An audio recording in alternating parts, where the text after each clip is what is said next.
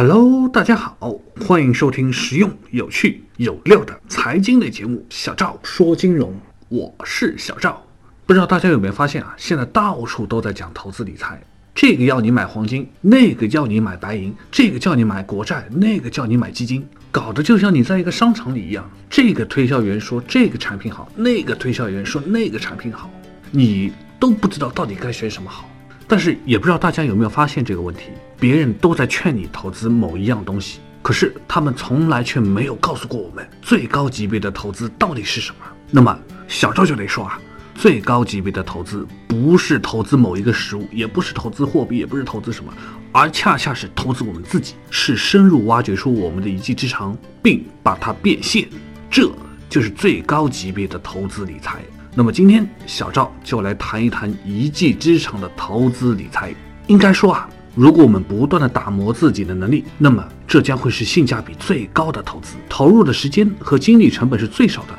收获的经济价值也会是最大。听小赵节目的大多数人都明白这个道理，但是真正纠结的是，大家都在想一技之长到底在哪里？如果没有，那又要怎么办？其实啊，应该说这个话题还是蛮大的。小赵能做的就是抛砖引玉，和大家一起来思考这个话题。那么根据小赵多方位的资料的研究，那么一技之长呢，很简单的说呢，那就是两个方面，一个在工作中，一个在工作外。再说的细点，那就是工作中发现一技之长呢，其实又可以分为两种，一种是将工作和兴趣爱好结合在一起，另一种呢是工作很激烈的情况下寻找职业的亮点。其实小赵一直在羡慕一种人，那就是能够将工作和兴趣相结合在一起的人。要知道，在现在的职场上，多数的人是靠着工资混口饭吃，而不是把梦想当做食粮来用。那么要说啊，大多数职场上的朋友呢，对于工作都是持这个态度，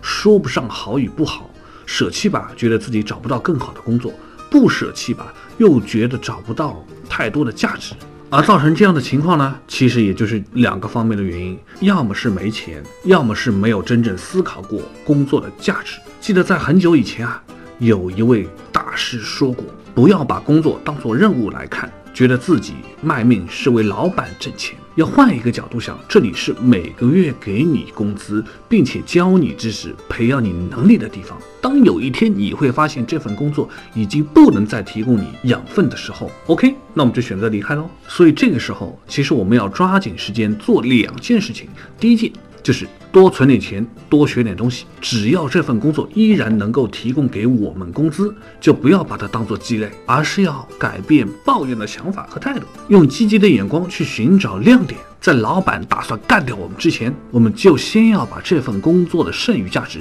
压榨干净。即便是最后走路，也要带着钱、带着知识、带着经验、带着人脉说拜拜。那么。除了工作中的这个一技之长之外呢，还要找职场之外的一技之长，那也就是自己内心真正所感兴趣的东西。那么小赵呢，也会听到很多人说：“哎呀，可以呀，那就出去兼职一下，做点杂事，就会找到我们的兴趣。”但是如果没有目的和方向的这种兼职，就是在浪费时间。要知道，其实兼职看起来性质不同，但是本质上都是服务行业嘛。就是为别人打杂、跑腿、干粗活。那么这个时候呢，其实呢，我们就应该想一想一些好的策略。我们可以列出一个自己的喜好清单出来，把喜欢做的事情都写下来。比如说吃东西啊、看小说啊、看电影啊、数钱啊等等，这些都可以。然后每一项呢，去思考这些爱好是否能够变成事业。然后呢，再进行一下发散思维，评估一下哪个兴趣最好做，成效也最快。所以呢，想利用职场外的时间来寻找一技之长的小伙伴们，只要找到了可以深入挖掘的那个兴趣点，并持续的完善，就能够渐渐发现兴趣的价值所在。然后因为这种努力，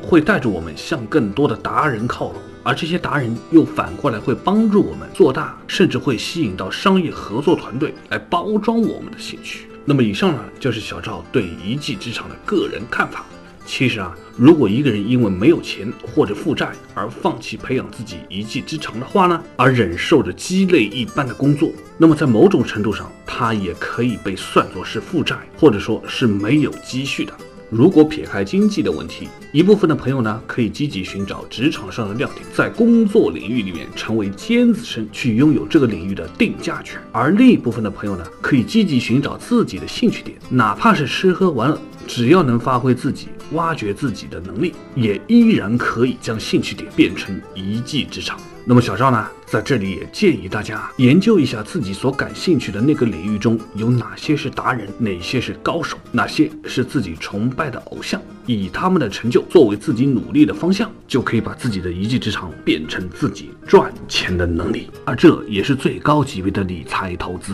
那么在节目的最后呢，小赵送大家一句话吧。聪明的人是从来不会让自己穷途末路的，聪明的人也从来不会让自己穷困潦倒。希望我们都能成为一个有一技之长的牛逼之人。好了，今天的节目就到这里了，感谢大家的收听，大家下期节目再见。